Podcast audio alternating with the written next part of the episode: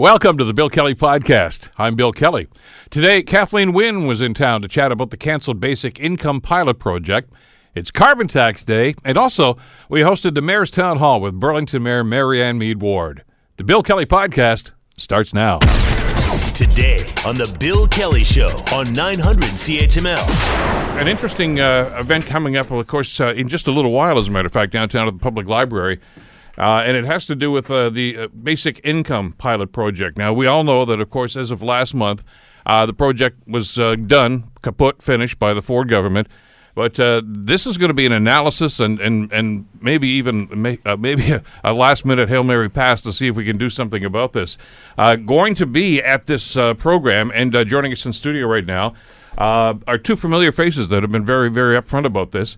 Uh, Kathleen Wynne is the former Premier of the province of Ontario, now a Liberal MPP. It's good to see you again. Hi, Bill. How are you? This is a busy day for you. It, yeah, but it's great. It's great to be here, and the sun is shining in Hamilton as it always does. As it always does, and uh, hopefully will for time to come. Maybe not for the recipients of this project, though. Exactly. And Floyd Marinescu is the CEO for uh, C4 Media, who uh, led the initiative. Remember, this is a story we told you about uh, about 120 Canadian CEOs that have been asking the Premier to reverse the cancellation of the Basic Income Project. Floyd, good to have you here today. Great to be here.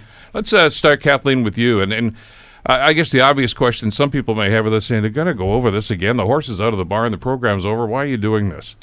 Well, I'm here. I'm here today, Floyd, because there are, you know, about 170 people who are going to gather to talk about um, their participation in the uh, in the the pilot. And uh, what I've been saying, Bill, is that uh, the basic income is a good idea whose I whose time had come and whose time will come again. I mean, I I honestly believe that yes, today we're marking the end of this pilot project, but I believe that we are going to need to look at a sustainable system going forward. And what we have in place now is not. That's why we put the pilot project in place to look at how we could better support people in their lives and, and support them in their lives so that they could complete a course so that they could start a business.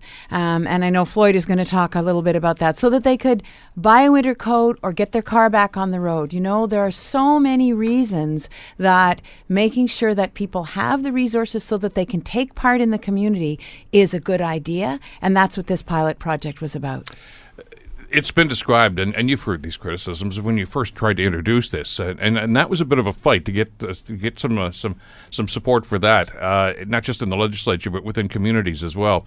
Uh, that this is just some left wing whack job idea, yeah. Uh, and I've tried to remind people that the bones for this whole project were actually developed by Senator Hugh Segal, Hugh. Who, who was a conservative, by the way. Exactly. and he saw the the fortune and saw the benefit to doing something like this. There have been variations on the theme uh, of these sorts of projects in the past. But uh, Floyd, you took an interesting perspective on this because a number of business groups said, "Don't do this. This is terrible. This is going to." It's going to hurt small businesses. You have a much different attitude.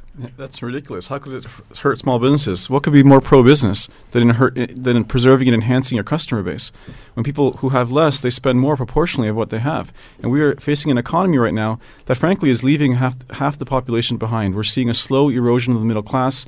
Due to 40 years of automation and globalization, we're seeing experts predicting like potentially up to half of all jobs being lost in the next 10 to 15 years because of increases of automation.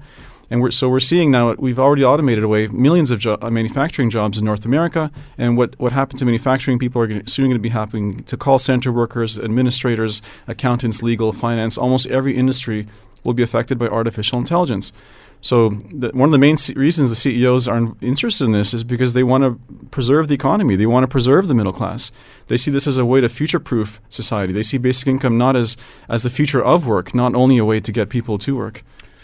The uh, the other criticism, Kathleen, I'd like you to address as well is that uh, that this rewards people for sitting on their duff and doing nothing. And and I know that started way back in the mid 1990s, uh, you know, during the Harris government. you know, when all of a sudden he apparently thought that people that were on social assistance were a drag on the economy, uh, and and made up numbers about just how extensive that, yeah. that problem might have been.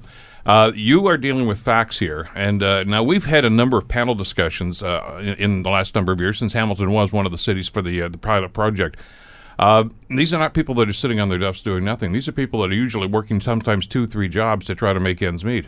You know, I was in Brantford uh, when the flooding happened a couple of years ago, and so this was to, this was at the beginning of the basic income pilot, and I was visiting one of the uh, the warming centers, one of the the centers that people were traveling to, and um, a, a man came running across the road. He'd been waiting because he had heard I was coming, and he came running across the road to tell me that he'd lost his job, that he was looking after his mom, and he'd been accepted into the basic income pilot, and the basic income pilot was going to allow him to get his truck back on the road so he could actually start to earn some money.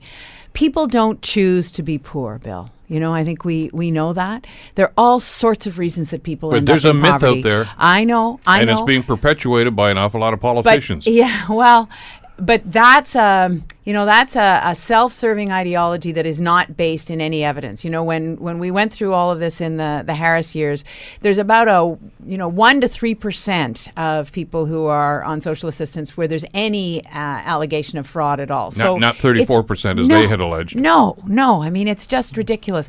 People want to be independent. People want to be able to look after their children and look after their families and look after themselves. And so, having some dignity in life, um, I think, is you know, it, it it is at the top of the list in terms of why it's important to uh, to look for different ways of of running our social assistance programs. But you know, um, Floyd has made the argument about why this is good for the economy. This is this is about communities that will work better. When when I was um, making the decision to put this pilot in place, Bill, I had been part of the poverty reduction process in our government. We had set up a poverty reduction strategy. Deb Matthews had been uh, leading that process, and I through that process I looked at the uh, outcomes from the Mincome project in Manitoba in the 1970s. And they were starting to see that people were healthier, they were completing education, they were going to school and staying in school. The community did better. Now, they didn't have final reports and they didn't have the, the hard evidence, which is one of the reasons that I wanted to get that evidence. You know, I wanted to look for those kinds of outcomes. And I'm I'm not the researcher. We had researchers set up the uh, the evaluation process, and we would have had some of that evidence at the end of the three years. But the the fact that it's been canceled um, is is really a great shame because we could have we could have developed some of that, of that evidence that would help us in the 21st century because that's what you're talking about Floyd you're talking about an economy that needs a different interaction between government and communities And frankly, there is a lot, a lot of evidence. Most people don't know this, but 105,000 people have already been through pilots in the last 40 years, over 16 experiments. And a meta study by Professor Richard Gilbert showed, analyzed those pilots, and found that there was no significant reduction in work. In fact, in cases of extreme poverty, there was an increase in work because people could afford the tools of their mo- own emancipation. So, in, in my view, we're, we're kind of beyond the need for more pilots. The evidence is out, and if and if that's not convincing enough, consider that we already have a national scale basic income in Canada. It's called the Canada Child Benefit. This started in 1944 under a different name, and the original uh, the original thought process for it was we need an economic stimulus. We want to avoid a recession like what happened after World War One. The government was I- implemented cash transfers to people in need, specifically with the justification that it's an economic stimulus. It'll help us avoid recessions. the baby Oh, and, and, and yeah, Yeah. and there's the income support program for seniors. I mean, Yeah. you know, to suggest that well, this is a ridiculous program. We've been doing this for generations in this country. Right. The other element to this too that we did when we talked to some folks around here about the study is that if, if when you top up incomes in this program, I mean, you give rich tax breaks that goes into some you know offshore place in the Cayman Islands. These people spend money locally. Exactly. I mean, they use the money. They go shopping. They buy groceries. They buy clothing that maybe and, they and couldn't there's afford before. unequivocal evidence of this. So, it, for those who aren't familiar with it, the Canada Child Benefit pays up to five hundred forty-seven dollars a month, I think it is, per child for the poorest of families. And so, you, you're, you're talking about families with have two kids having over eleven hundred dollars a month as a cash stimulus that they're spending. And the governor of the Bank of Canada said in 2018 that this program resulted in, in GDP growth of half a percent.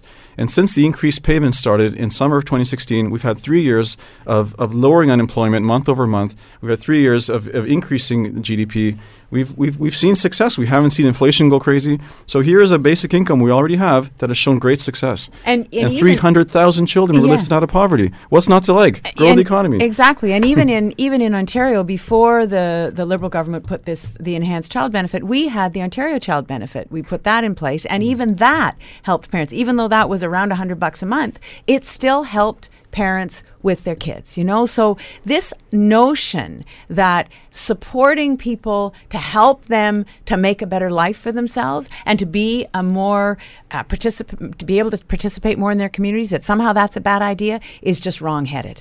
yeah. So what can be done at this stage? I, I know you guys got to run because you have to be at Anti Library in about 15 minutes from now. But but I mean, the pro- program officially ended uh, March 31st. Uh, the, there's no more checks being issued for situations like this. Uh, are we holding on to the thread that uh, that public pressure can can make them change their minds? I mean, they have backed off with their autism funding a little bit, and and some of these other programs that they got a big pushback on. Uh, is there enough people that, to push back on this one? Well, I, I mean, I think I think we need to continue to push. I think we need to try. I think that um, we need to also be talking to the federal government about what their uh, what their position will be on this in the uh, in the immediate term. But one way or the other, I truly believe that we have we have enough experience now to know that we can move forward with this idea. And uh, as I say, it's an idea whose time has come and will come again. Well, and I'm the, the federal government's an interesting ki- aspect of this because there was some discussion that they may pick up the pilot project. Now they haven't done that, uh, but then there was some word out of Ottawa just before the budget that they might just think about putting their own pilot project together. Well, why not with this group that's already in place? Well, yeah, I mean, my hope would be that they would, if they are going to do something, w- they would build on what we've already done, build on the work that's already been done Yeah, here. why It makes why no sense to start again. Yeah, why start inventing the wheel again? Exactly, exactly. So I, that's certainly that's certainly something that uh, that I will advocate for, and for sure the people in the room this morning are going to be saying that. Now you're going to have people uh, that have been involved in the project. They're going to be telling their stories and maybe destroying. I, I know they're going to be destroying some of the myths that are out there. Absolutely. I mean, they're going to be talking about how this has changed their lives for the better, and therefore changed the lives of their families and their communities for the better. Uh, I also think this is not only the time has come; it's going to keep coming because we're going to be seeing autom- self-driving trucks pretty soon. We're going to be seeing self-driving cars. We're going to see accounting and legal departments probably being downsized. There's there's a software company in Toronto called Blue J Software working on amazing stuff. Probably not downsized, but it won't grow as fast. And this is what we see with the march of technology. We see company the economy becoming more productive, companies becoming more productive with less people needing to be hired. And that's why we're seeing a decoupling of wage growth from productivity growth. What does it matter if GDP grows if it's not actually increasing people's wages? And that's what does it matter if, if GDP growth is, is happening because machines are doing more of the work? Right now in Alberta, Suncor Energy has deployed self-driving, self uh, uh, heavy hauler trucks driving driving soft mining rocks around without people in it. W- the moment self-driving trucks hit the road, I think the debate on this will be ignited, and hopefully it doesn't get too bad. Hopefully we don't have truckers doing truck stops, doing like blockades and stuff like that, because these are people who, on average, are, are middle-aged, high school educated, bought their own trucks. What are they going to do when when they can't compete with self-driving trucks? This is coming. And the thing is, Bill, because we did this pilot, we've got 4,000 people across the province. We've got researchers. We've got people in communities who know that this is possible and who know that we can build on this. So I think, uh, you know, today, one of my messages is this is not been a waste. You know, this is not something that we just throw out and say, oh, well, we did that and now it's over. We've got a foundation. We've built a foundation here and we can, we can make these arguments. And that's, that's why eventually this will be implemented in one form or another. If uh, you'd like to take part in this, it's not too late. Uh, 9.30 this morning at Hamilton Public Library, and it's going to be going on for quite some time, some speakers and uh, some video presentations as well from other parts of the world that have also adopted policies like this. Right. Yeah. Should be fascinating. It's good to see you again. Thanks so much for coming in. Great to Uh, see you. Floyd, congratulations on your, your drive on this and the initiative, and uh, it's great to hear a voice from business that's very supportive of this, Well, too. it's, it's not only me. The thousand economists in 1968 endorsed basic income, said it's compatible with American values. These 120 20 CEOs is just the beginning. Well, yeah, I know, but starting to get more and more evidence that this government doesn't let the facts get in the way of their ideology. uh, thanks. Good to see you guys in here. Thanks, Bill. Thank you. You're listening to the Bill Kelly Show podcast on 900 CHML. This is April Fool's Day, I know, but this is not a, an April Fool's joke. Uh, the carbon tax is in effect. We knew this was coming for quite some time in uh, Ontario and three other provinces. Uh, we talked uh, in my commentary at 810 this morning about uh, there are going to be some increases in in fossil fuel costs, of course, for gasoline at the pumps and, and some other stuff too. Uh, joining us to talk about the implications and maybe even the other side of this story, Marvin Ryder, business professor at the DeGroote School of Business at McMaster University, joins us here in studio. Uh, happy Carbon Tax Day. Thank you so much. I, I tried to find a card, but no, they didn't have them. But anyway, a lump of coal, just a lump of coal is all I need. That's about it. Well, I, they're going to tax the coal too. Uh, but anyway, let, us talk a little bit about the impact that this is going to have. And you and I were talking just before we, we started the segment here.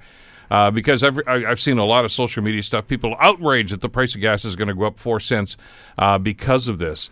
Uh, wasn't it already up four cents and then went down, and then it's really back up to where it was about a year ago? Yes, it, Bill. If you don't mind, I'm going to actually back you up a little further, sure. and then we'll, we'll, launch into this. So, the first question I always get asked is, "Well, why why are we doing a carbon tax?" And and frankly, you have to go back to this whole idea of climate change that's going on here. We believe the bugaboo, the evil demon in the room, is carbon dioxide that humans are emitting. So we signed an agreement in Paris, we meaning Canada, signed an agreement in Paris, along with about 170 other countries in the world, that said we are going to reduce our carbon dioxide emissions by at least 30%, take them back to what they might have been in the 1960s. Okay, great. Now, how do you go about doing that? Well, I could just ask people, okay, everybody, would you just do your part and reduce your carbon dioxide? And God bless, there are people who would voluntarily reduce it. But most people just ignore it and say, well, I'm not, I'm not my problem. Go after that guy over there. Go after that guy over there. So how do we make everybody take responsibility for it? There are basically two approaches. What we had before in Ontario was called cap and trade. The system works like this. You put a cap on the total amount of carbon dioxide being emitted, and then over time you reduce that cap. You say, okay, it was 100 units last year, this year it's going to be 95 units, the year after that 90, and you force it down that way. If I'm a business or I'm a citizen and I, I do things that reduces my carbon dioxide, I'm well below my individual cap, so I can trade those extra credits to other people, and there's a market for that. That's how they were going to do it. Uh, Doug Ford came into office and said, I don't like that system, so he dismantled it. So Ontario, that did have a method to deal with carbon, does not have a method to deal with carbon. So Mr. Trudeau, at the same time that he signed this agreement, had a meeting with all the provinces and said, if you folks don't do something about your carbon emissions, I'm going to oppose a carbon tax. How does that one work? Same concept here. If carbon dioxide is a bad thing, I'm going to put a tax on it. Since nobody likes to pay a tax, you're going to take steps to reduce the amount of carbon you produce, and it'll work the same way. You'll be incented to reduce your levels. So that's what we've got now today. Ontario didn't have a carbon uh, cap and trade system. When we did, and that we have to go back a year ago at this time, we did have one. Gas prices were about four to five cents a liter more than they are. Then Doug Ford took it off. It went down four to five cents a liter. You enjoyed that for a while. It's going back four to five cents a liter today. For me, in a fill up, it's going to cost me about a buck buck and a half every time I fill up the car. Let me ask you right there. Let's. I don't want to go too far on, on a side road here about gasoline prices, uh, but they've been going up for about the last six weeks, right? And, and that had nothing to do with carbon tax. Had nothing to do with carbon tax. So uh, one of the basic causes of gas prices to move up or down is the price of a barrel of oil. We have this nice little group in the world called OPEC. OPEC, the oil producing cartel, said they want to see oil prices between 60 and $70 a barrel. But six weeks ago, they were $53 a barrel. So OPEC, OPEC took some steps. In particular, they reduced the amount of oil they were producing. If you reduce the supply, you hope to drive up the price. And so far, it seems to be working. The price of a barrel of oil is flirting with $60 a barrel. Now, I know that doesn't seem like very much moving from $53 to $60 a barrel, but that's more than a 10% price increase for the basic commodity that creates gasoline.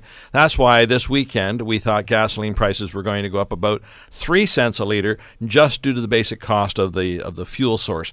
There's a third thing that's going to happen with gasoline prices that makes this all even more confusing and confounding. In about the middle of April, you know, don't hold me to April 15th, could be April 20th, the gasoline refiners are going to switch from their winter blend of gasoline to their summer blend of gasoline. And again, I'm not a chemist to go into great detail, but they change the additives, they change the blend of octanes to make it burn better in the summer, but it's more expensive. So that also is going to see the price of gasoline go up about 4 to 5 cents a liter. When you put it all together, by the end of April, we should be paying about 13, 14 cents a liter more. That's significant. I get that. Where it was a dollar seven, it's now a dollar twenty-one, but it will not all be due to carbon taxes. Uh, well, despite what some people are going to say. So I, I, just wanted to give you that. That's the kind of the thumbnail sketch about what's going to be happening at the pumps over the next little while. Uh, and we can add on to that, of course, how it just all of a sudden seems to go up every time there's a holiday weekend. But I mean, that's summertime. Or overnight. Or there's that, yeah. Uh, okay, let's get back to the to this, this carbon taxing policy. Uh, now, you was t- were telling us you just did your income tax. You you got your rebate. I mean, even though the tax goes into effect today, you can apply this with your taxes from last year, right? right. So this this now starts to get a little more confusing. If you say, Marvin, carbon taxes are good, that should reduce my my use of carbon dioxide emitting fuels and other things like that. Well, why is the government giving me a rebate? What the federal government is saying is although they want to change our individual behavior, the big group of people they want to change is the corporate sector. They are not getting a carbon tax rebate. Instead, they're going to collect this money, they're going to uh, keep 10% of it to create some special programs for small and medium sized businesses. We'll call them grant programs for lack of a better term, and then they're going to give the rest of it back to us citizens.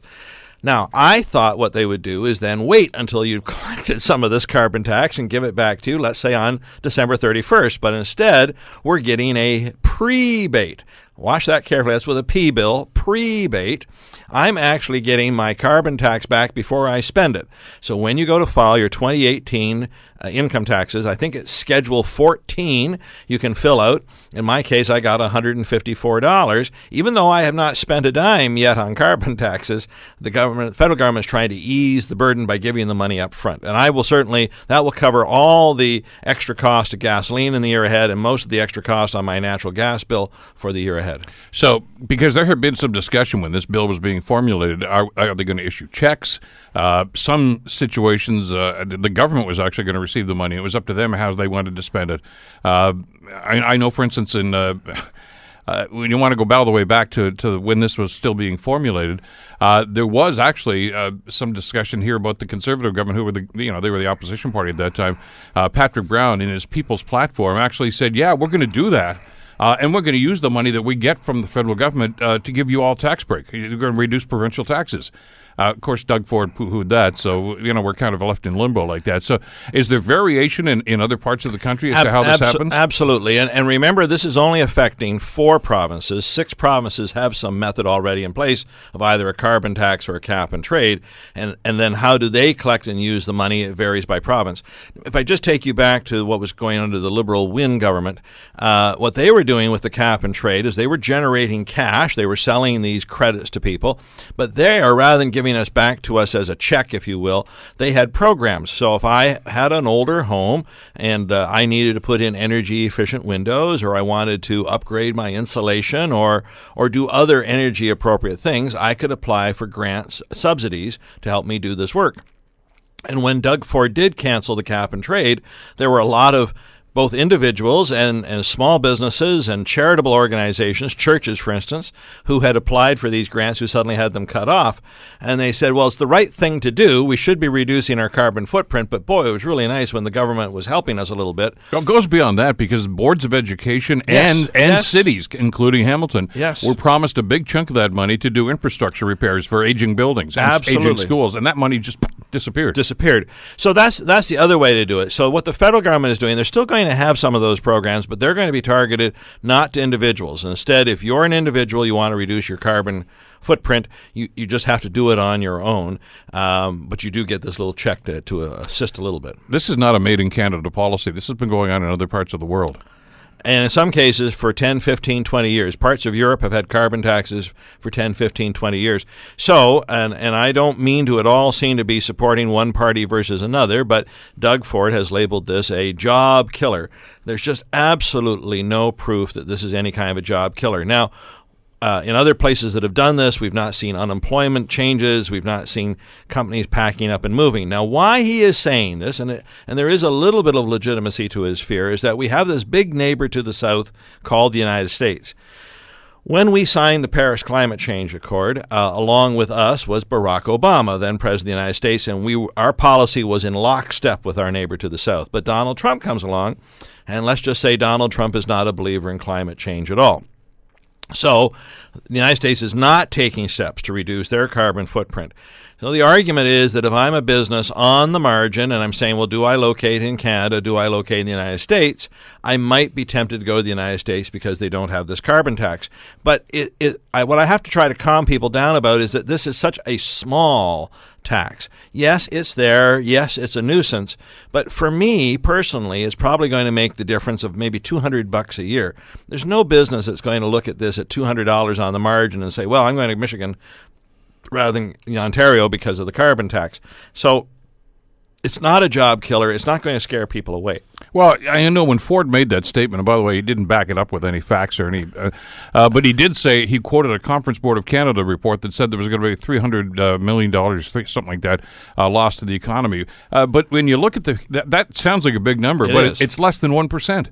Oh, absolutely. You know, which, which is which is a, a, an insignificant blip, really. Yeah, and and Bill, I, I never want your listeners to think that I am being cavalier with, with these large numbers. Uh, to an individual, a million dollars is a lot of money. But when you start looking at this relative to other things, when you look at relative to our GDP, a cost of two or three hundred million dollars, it just gets lost in the decimals.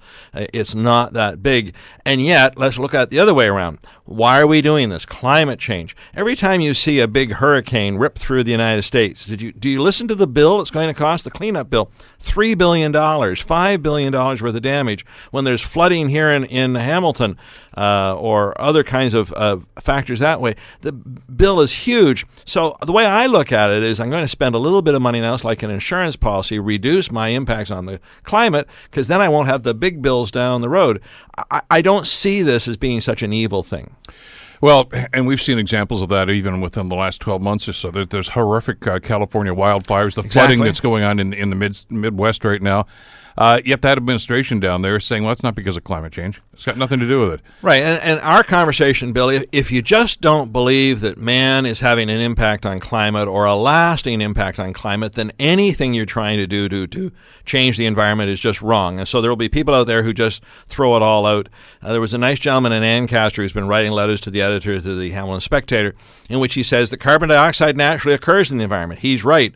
Uh, absolutely right, but it's the percentage that we seem to feel there's some sort of we'll call it a Cinderella zone, where as long as you keep carbon dioxide in this little zone, everything's fine. But it's been creeping up, creeping up in the last century in a way that we had not seen before. Uh, and that's that's the concern. So I also say to people, well, what's the harm in this? If if it turns out the scientists are wrong, uh, and we just go back to the old level, why not? What's wrong with that? We spend a little bit of money and we go back, uh, rather than an attitude that says let's just do whatever we want, whenever we want to do it, let the chips fall where they may.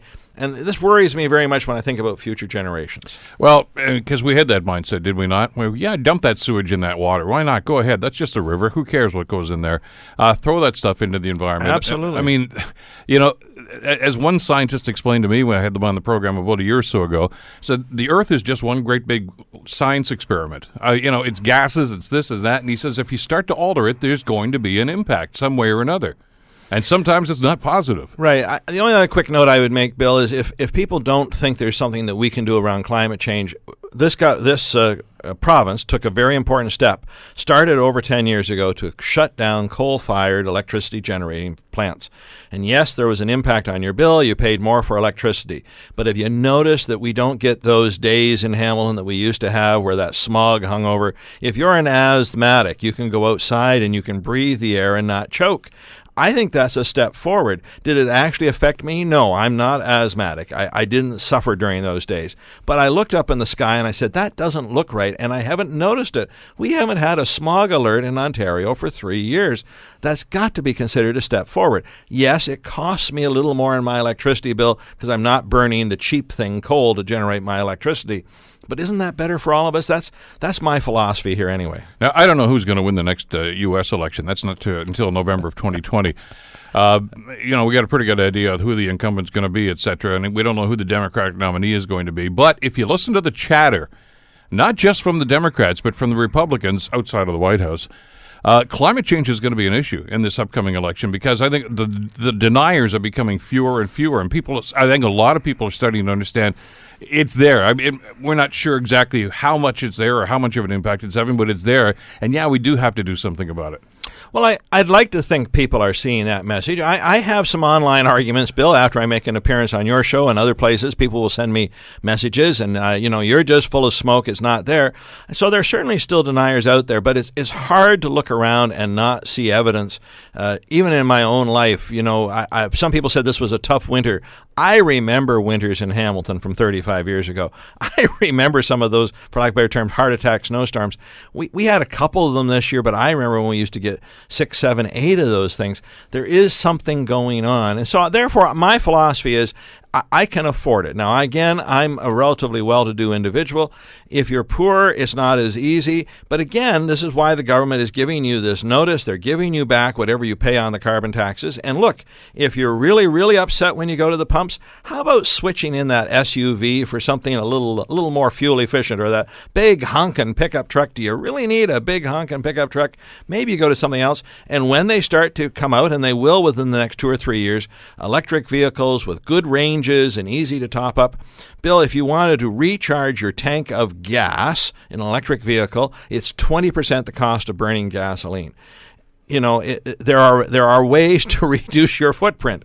Maybe they're not quite as common as you'd like today, but it's going to happen very quickly here, and I think people are going to start to jump on board. Well, it's been my experience in the years I've been doing this, and in a few years in public office too. There, everybody complains. Nobody says, "Hey, raise my taxes, could you please?" Uh, but the, the ones who complain about it, there's there's two eligible groups: those who can't afford it, and, and that's that's a concerning number. Right. Absolutely. But the overwhelming majority of people that just don't want to. They just don't want to see a ton of tax increase. They can afford it. They just don't want to see it. That's all there is to it. And they don't. They don't want any change from the status quo. Uh, you know, any in my life in this city, I've noticed anytime anyone proposes a major change from the status quo, we we predict hellfire and brimstone falling from the skies, and then we make the change, and we wake up the next day and yawn. Pick anything you want to that's affected us. It, it, it's not normally had the big impact. People just imagine the worst, and I think that's the case with the carbon tax. We're going back to what we had before with a cap and trade system. It didn't kill the Ontario economy then. And in fact, 2018, uh, oddly enough, was a great year for Ontario, even with cap and trade from an economic standpoint. It doesn't have to be the killer that we all want it to be, I think. Well, and our premier, of course, is still committed $30 million to fighting this in court. That, that, hasn't started yet.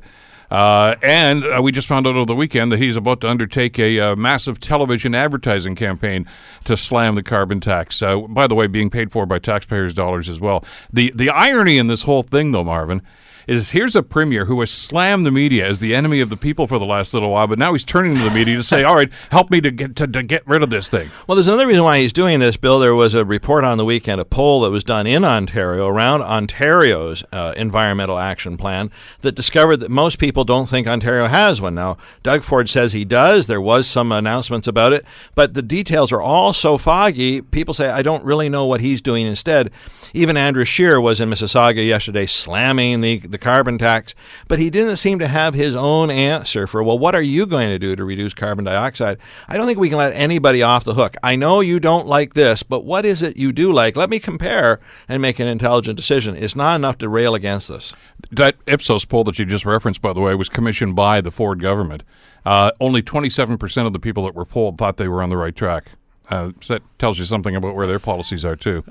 Always a pleasure. Thanks so much. Glad to be here. Marvin Ryder from the DeGroote School of Business.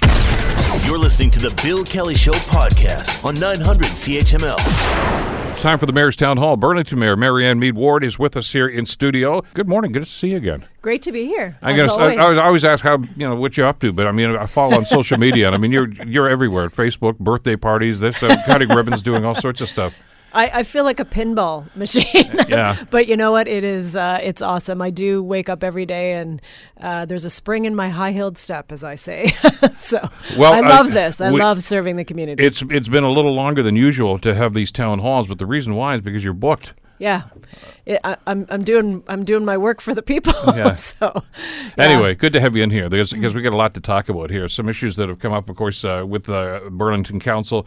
Uh, and some provincial issues that are going to have an impact mm-hmm. on, uh, on what's going to be happening. And uh, we, we can take them in no particular order, but I do want to talk about the fact that uh, the cannabis legislation of course, that passed some time ago, and uh, we are anticipating uh, the opening of legal shops. And uh, you are actually going to have one opening today. We have the first in in the region, I think, uh, that's opening today. Yeah, Realm Cannabis at the corner of uh, Fairview and Walker's Line. If folks are familiar with our geography, it's in a retail plaza. It is more than two kilometers away from any sensitive use. So when we first saw the application come in, uh, we reviewed it. Our planning staff reviewed it. I looked at it, and we thought, you know, if if we're going to put it anywhere, this is a good spot. What kind of pushback did you get from community? Well, initially there was nothing um, because our community we did do a lot, and we've talked about this on the show. But we did do a lot of uh, c- consultation. We had a town hall, we had a survey. Uh, of course, we had the election, and it was a big issue when I was knocking on doors. And overwhelmingly, I heard support in the community to have uh, retail stores. People were concerned about the location uh, being too close to things like schools, and and being very concerned about not having too many in a particular neighborhood or particular area. Um, so so when the the announcement first came out, there was nothing from from the community. Um, subsequent to that, the uh, the folks at Assumption High School, which is more than two kilometers away uh, expressed some concern and uh, and wrote to myself and expressed some concern on social media about the location. And um, my my position is, you know, kids don't even walk to school two kilometers. They're, that's outside the busing distance. They're not walking down to this area. It's not within what I would consider uh, a sensitive distance from that school. So. Um, so that was all that we that we heard. About the only traversing I see students doing, and I'm not trying to be glib about this, is, is usually about a block away to the local Tim Hortons uh, to, exactly. grab, to, grab, something. And I don't even know if they're allowed to do that, but I see it. Uh, I, I, pass about three different schools on, on my way home, and I can see that just around the noon hour. Uh, I, I, don't see that there's going to be a, a, a, you know an organized march down to the cannabis store. First of all, according to the law, they can't even get in the front door. They can't. And that that was the argument that I made. Folks were saying, well, you know, this is going to put our children at risk. And I said, actually, this makes our kids safer because first of all, they can't get in the front door and and the penalties are very severe if you are caught uh, breaking any of the rules around cannabis. You, your license is gone and that's it. You're done. And they know that. So they want to be in business to serve the clientele that they know is coming, which is adult uh, users. And, uh, you know, and so if we can also provide a legal regulated product that that people know what's in it. They know where it comes from. They know how strong it is. You don't get that if you're buying it illegally on the street. And so um, you know this will make our community safer. Over time i am quite confident this will eat into the black market sale of cannabis. And overall our community will be safer. And it is a legal product and there are legitimate uses. I'm not a user. I don't smoke pot but I recognize that that in my mind it's really no different than alcohol. We allow that, and um, and in some cases it has medicinal benefits that alcohol doesn't have. So I don't think we can be hypocritical about allowing the one and not the other just because it's been around. Alcohol's been around a lot longer. Yeah, and that's been the premise for me too. I mean, I'm, I, I don't have any skin in this game. I don't use the stuff. Don't plan on using it any time or ever, for that matter. Uh, but I do understand because uh, of some of the work we've done with some of the uh, autoimmune diseases. Uh, it, it's it's now a very very popular and actually very recognized form of pain management, better than opioids. Very much. I uh, and that was the stories that I heard, literally knocking on doors. People that I you know I'd come to their door. There's nobody looking. They wouldn't ever come to a town hall and identify themselves as somebody that uses cannabis. this one lady said that she would take cannabis oil and sprinkle it on her salad. It was her form of salad dressing. Uh, another friend of mine, his mom got off of opioids, which are which are lethal if you don't take them in the right do- dosage and extremely addictive. She got off of high high dosages of opioids with the help of uh, cannabis and CBD oils. So I was very persuaded by that. And again, these are people that are are not going to show up at a town hall and reveal themselves to the public as users of this product because of the stigma that is still attached. We need to get rid of the stigma and recognize that um, that that people have a legitimate reason to have this product, which is why it was legalized. And I also don't begrudge people their recreational use of it any more than I begrudge people their recreational use of alcohol within proper parameters. We don't, you know, don't drive drunk, don't drive impaired. Uh, but we haven't seen an increase even from um, from our local police officers in in impaired um, drug use. It, that's always been with us, so there hasn't been an uptick. Uh, you, you talked about intensity, uh, some concern, and we've heard that in Hamilton too. But uh, you know, we don't want uh, like 15 of these things within three blocks of each other. Right. How does how does the city council try to control something like that? Well, right now we can't, and so um, I'm a member of a small task force uh, through the large Urban Mayors Caucus of the Association of Municipalities of Ontario. Uh, this is a caucus of municipalities that are over 100,000 people that are two tier. So there's a separate separate caucus for folks of a certain size that are single tier. Uh, but all of the mayors got together, and about half of us have opted in, half have opted out. So we formed a task force, which I sit on, of four of us, two opt in, two opt out, to try to advocate to the province. Because whether we allowed retail cannabis in our store, in our in our borders or not, we have shared concerns around the location and the concentration. And so, so actually, we had a conference call this morning, and we're starting to put the uh, the details together in terms of an advocacy piece that we will make first to our fellow mayors and councils to to get their support and then send it to the province to say, look, we ideally let municipalities decide because each community is a little different. But if you want a standard set of rules across the province then then make the changes and here are some of the things that we want to see uh, you do Ontario wide because the regulations are simply not where they need to be for, uh, as you mentioned, for the concentration of stores and and the list of sensitive uses is nowhere near robust enough. Uh, it it eliminates schools, but not, for example, a private school or a tutoring place that might cater to very young kids, that kind of thing. So, so there's some gaps in the legislation right now. The, the concern, of course, uh, with just about any piece of legislation, when especially provincial and federal, is one size fits all, which right. which which is convenient for them because uh, it, it, makes it you know a lot easier for them to simply say, "Yeah, here it is." But I mean, that would mean the same set of standards would apply to, to Stayner as it does to Burlington, and that right. you can't do that. That's apples and oranges. Well, and that's why our first position is municipalities should decide. We, uh, you know, we we get the bill for the for the bylaw enforcement for the you know the permitting. We get the bill to make sure that uh, you know that it that it's done in the proper way, but we don't get the resources and we don't get the control, and so we believe that we should be uh, we should be deciding these things because we know our communities best. Well, and we'll see how that rolls out. Is there a concern though that uh, that because we're in kind of a, a, gray period right now where they've allotted licenses right mm-hmm. now, but mm-hmm. that's that's not going to be that way forever. Eventually, there's going to be an open market. Are you concerned about what might happen then? Well, that's why we have to get out in front and advocate to the province for some uh, for some greater controls for municipalities and and also um, you know better regulation if they're going to keep the controls. I you know I think the market will decide what uh, you know how many stores come.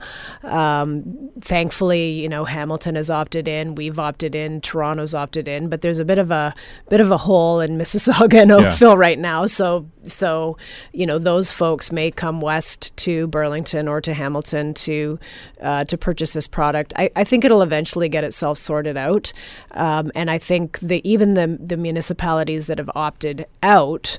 Uh, are probably and and some of them will even say this you know it's an inevitability that it will come. We just need to see how this rolls out first and then and see if we can advocate for uh, more local control. Uh, but i think everybody recognizes that this is coming right? And we need to we need to be smart about it and um, you know and i in the long term i'm not i'm not concerned about this. I think the people that are using it now for legitimate reasons will continue to. I you know, I don't see people rushing out to to use this product if they didn't before. Well, and there was a study that was done. I can't remember which one of the polling agencies, one of the national ones. I think it was something like 79% of the people said that once it was legalized, and that, of course, has already come and gone, uh, it's not going to change their behavior. If they weren't doing it, they're not going to do it. If they are doing it, they're going to. So this is this is no big deal. I, I think uh, yeah I think there's been a lot of fear mongering and I think they the stigma attached to cannabis is really you know and marijuana and pot and and people being stoned and you know that that's all it is and that's not all it is and and so for me it's been a huge education in terms the, of the legitimate uses for this product and those were persuasive to me Well, and there are going to be people that abuse it, just as people abuse alcohol, just Absolutely. as abuse, uh, some abuse carbohydrates. I mean, you know, there's, a, there's, a, there's a concern about that. The other one I just wanted to touch on, and then we'll, we'll leave this behind for, for the time being. Uh, you mentioned the policing costs, and that was one of the, the issues that was brought up consistently. Uh, Are we going to opt in or opt out? We're going to be saddled with all of these policing costs.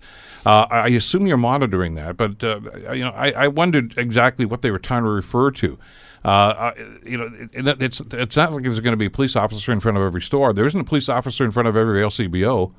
No, there there wouldn't be, and I think where um, I think there's two two parts to the policing. One is the continued enforcement of impaired, whether but Sure. that's you know that That's ongoing. that is ongoing. So there's not going to be an increase. We haven't seen an increase, and the police have said, you know, we will continue to monitor this. The folks that are going to drive impaired, whether it's opioids, which is a hu- much bigger issue actually than cannabis, uh, cannabis or alcohol, which still continues to be a major uh, issue.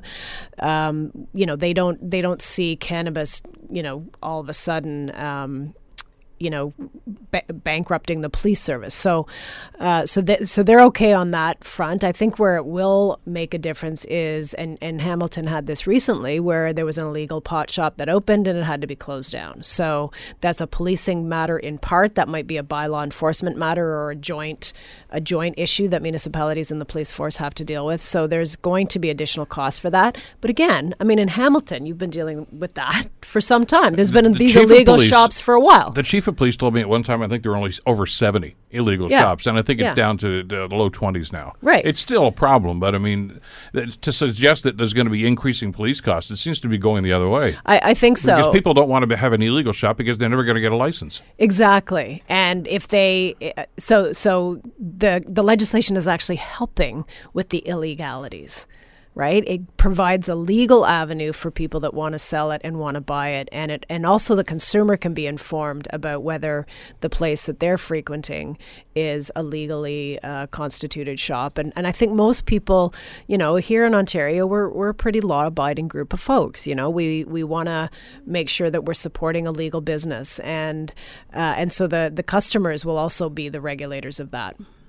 Well, uh, we've been talking about this in the hypothetical for about the last uh, year and a half or so, and uh, obviously with the store opening today, uh, we can have some real data, real time data about what's actually going on there. So it's uh, it's going to be fascinating to see how that happens.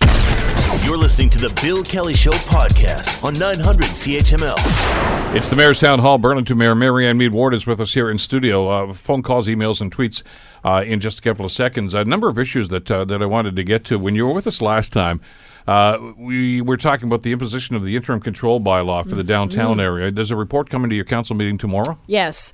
So the the interim control bylaw catches everything unless you exempt it. So if you want to do an interior renovation and you need a building permit, if you want to put a porch on your uh, you know your back deck and you and you need a permit. Uh, that was never our intent, and we knew that when we passed it. And Steph said, "Look, you know we've got time to fix this, so get the interim control bylaw in place. We'll go back and do more detailed analysis of what really should be exempt." So that's the report that we're having coming forward tomorrow. So it will exempt people that are just doing a renovation because it doesn't change the use of the property. And the interim control bylaw is to look at the use in relation to the downtown being designated as a mobility hub and a major transit station area because of our bus shelter. Were, were you, were you getting a lot of pushback? Uh, there were a couple of folks that discovered because they'd put in, you know, for work to be undertaken in the spring and summer. I did hear from two people who said, you know, I can't move forward, and I said, just, you know, sit tight. We're gonna we're gonna fix that. You, you know, uh, the report's coming forward next Tuesday, so uh, so they were fine. You, you wonder sometimes, you know, when you, you throw a blanket policy like that about the implications, and I, I guess you can't consider all options. There's always going to be somebody, and we thought, oh, geez, we didn't think about that. Uh, but at least you're showing the flexibility on that. Well, for those things, because it was never intended to capture those smaller uh, renovation or interior projects. That was never the intent of the interim control bylaw.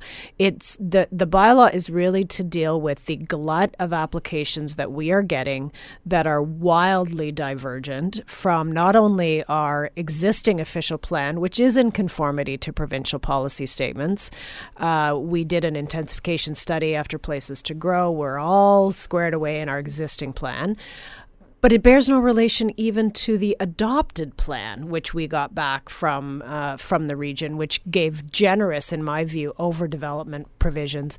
The applications that we're seeing are well beyond even that, and so there's a complete disregard for uh, for any of our planning instruments and the the obviously we've ta- you know we've talked about this before, but the the deal breaker, the game changer was the ADI proposal for 26 stories on a parcel that is zoned uh, four to eight stories, and they got it from the OMB. Um, we asked for a review of that decision. They reviewed it, and we got the notice last November, so just a couple of months ago that they felt that this was appropriate and case closed the the decision stands. But the rationale was because this is the kind of appropriate development we want to see in land use that we want to see in a mobility hub in a major transit station area. So that had never been used as a defense up until that point uh, in quite that way to wildly go beyond uh, what our existing plans were. So so we said okay we got a we got a problem here because um, that just doesn't make any sense. This is not, even though it's designated a mobility hub, this is not regional rail. This is not, you know, the kind of density in terms of the of the transit use. We have one bus from Hamilton. I think it's the number eleven that comes in there. Well, who, who made the designation to make that a transit hub? the province did. So Because you can stand right at that corner and look around and say, really? Yeah. Really? Well, exactly. And residents have been saying that for for some time. And so when we were reviewing and updating our existing official plan, one of the motions that I brought forward about a year ago was to remove that designation. At the time we were told that we would need provincial approval, that we couldn't just you, you know unilaterally do that. We have since learned in conversations with our local member of provincial parliament that we can actually just vote to remove that classification. And so that was great news uh, to Are you our planning on doing that? Ab- well, absolutely, that will be on the table during our discussions because, in in my mind, this is completely different in terms of the infrastructure than what we see at, let's say, the Burlington GO station. So at the Burlington, Mm-hmm. Now that's GO, a mobility hub. that is a mobility hub. That's where it can take the density. You've Yeah. got regional rail, you've got go buses coming in, you've got you've got multiple lanes, you've got five lanes of vehicular traffic close to the highway. Um, it's completely different. It, it's intended, you know, you want to put density where people do have transportation options. Otherwise, you have a traffic nightmare. And that's what we're going to get downtown. And the residents have been, you know, raising that alarm. If the plan, uh, even the adopted official plan, which I didn't support, but certainly the plans that are coming forward, the applications that have been coming forward that bear no relation even to that plan, that that we will kind of shut down our, our downtown from a from a mobility standpoint. So it it's not the right architecture, it's not the right infrastructure for that kind of. Um, for that kind of use downtown. So that's that's what triggered the study. We will f- we will go through the process to determine what it should be. But I can tell you that that whether or not this uh, should remain a mobility hub designation will absolutely be on the table for discussion. And I suspect. Um, well, I'm not going to prejudge those conversations, but it's going to be a discussion that we have. But but you've got this this top down government from the provincial government. It's not just you. I mean, most communities do because of OMB rulings, etc. Uh, and you've also got the regional government heads who, ha- who had some concerns about your official plan. I- Is, there any concern at all that you feel as if you're losing control of, of, of how you're growing or how you're Oh. supposed to grow? oh, we lost control a while ago, and that's you know that that was one of the key uh, features of my campaign platform and why I was elected and why we saw five new faces around the table was we need to regain control council, and there was this um, attitude by the previous council that I that I never believed. It was, I think, well-meaning and well-intentioned. That you know, let's avoid fighting it out at a tribunal and wasting everybody's time and money. Let's see if we can negotiate a solution. It sounds great if you are willing to say no and stand firm. But what ended up happening is developers would just show up at, at, the podium at a committee meeting and say, "I'll take you to the board if you don't give me what I want." So there was very there was next to no incentive to work with the city to come up with something more reasonable. And the council at the time was very hesitant to fight it out at the board, and we should have. You know, people sometimes say, "Well, what's different in Oakville?" Well, there's a bunch of things, but one of the things that Oakville signaled very early on is we are we will fight to defend our plan. We don't want to. We don't want to waste your time or our money and our time, but we'll fight you if we have to. And so they got that message that okay, we better they're serious about this. In Burlington it was kind of a free for all and and it was, you know, well, how, how, how much do you want to not take us to the board? And that's not a strong negotiating position. And so, uh, and then by having voluntarily given away extra height and density, significant in some cases, two, three, and four times what was in our existing plan. Uh, those became the new minimums. Those decisions started to set precedents, and then every new application was that and then higher. That became the floor, not the ceiling for the next application. And, and, and that's forward. important. A lot of people uh, may have the feeling that these are all done on a one off basis. As soon as Oh, you allow 35 stories someplace, the next person's going to come along and say, well, you did it for them.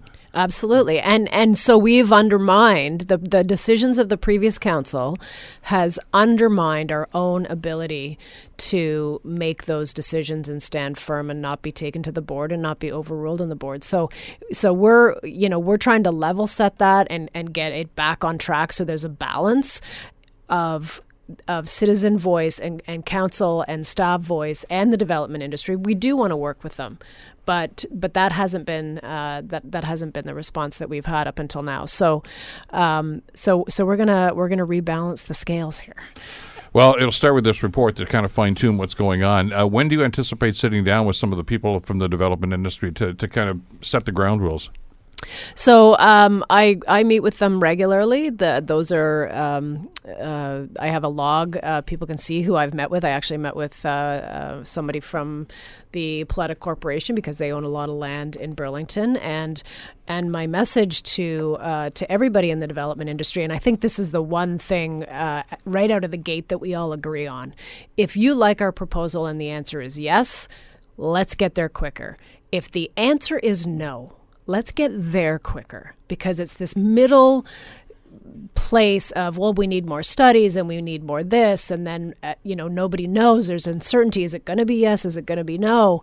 You know let's get to yes quicker and let's also get to no quicker because because time is money. And uh, and so that's what I've committed to to the industry. And they're fine with that you know they may we may agree whether it should be yes or no and i suspect we will i suspect we will have those you know discussions but uh, but everybody wants to get to to where we want to get quicker because then if it's no and we're firm they they don't invest um, you know overinvest in a bunch of studies and spend a lot of time for a losing cause they can move on to something that is going to be more successful. And that's the message that i want to send um, to to the development community but also to more broadly speaking that was the message i sent at our town hall uh, last thursday our kickoff town hall for the red carpet red tape task force.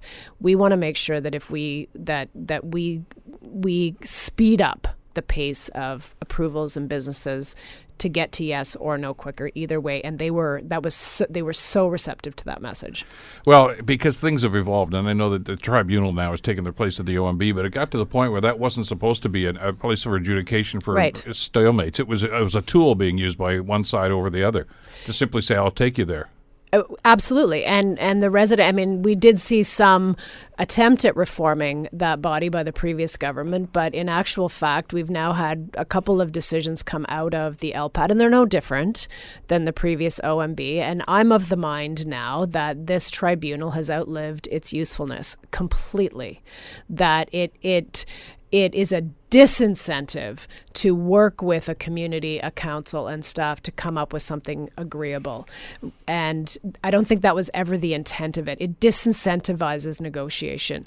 If the development community knows that the final word is with council, then make your best case, bring uh, council, the community, and staff along, make us, you know, give give give it your best shot, give us your best pitch, but do it reasonably within the official plan context and participate every time we do a review every 5 years. We review our plans. So uh, so we need to get the incentive back into respecting and working with the community, which has been completely taken out. So, so I'm of the mind the province should just throw it over the side and get rid of the the entire tribunal altogether. Well, we'll see if they uh, take that under advisement. I'm sure they will. yeah. Um, let's uh, very quickly. I want to touch on something you and I talked about about a month ago, of course, and this is the the province's regional government review. Mm-hmm. Uh, when they announced this, there was a great deal of concern.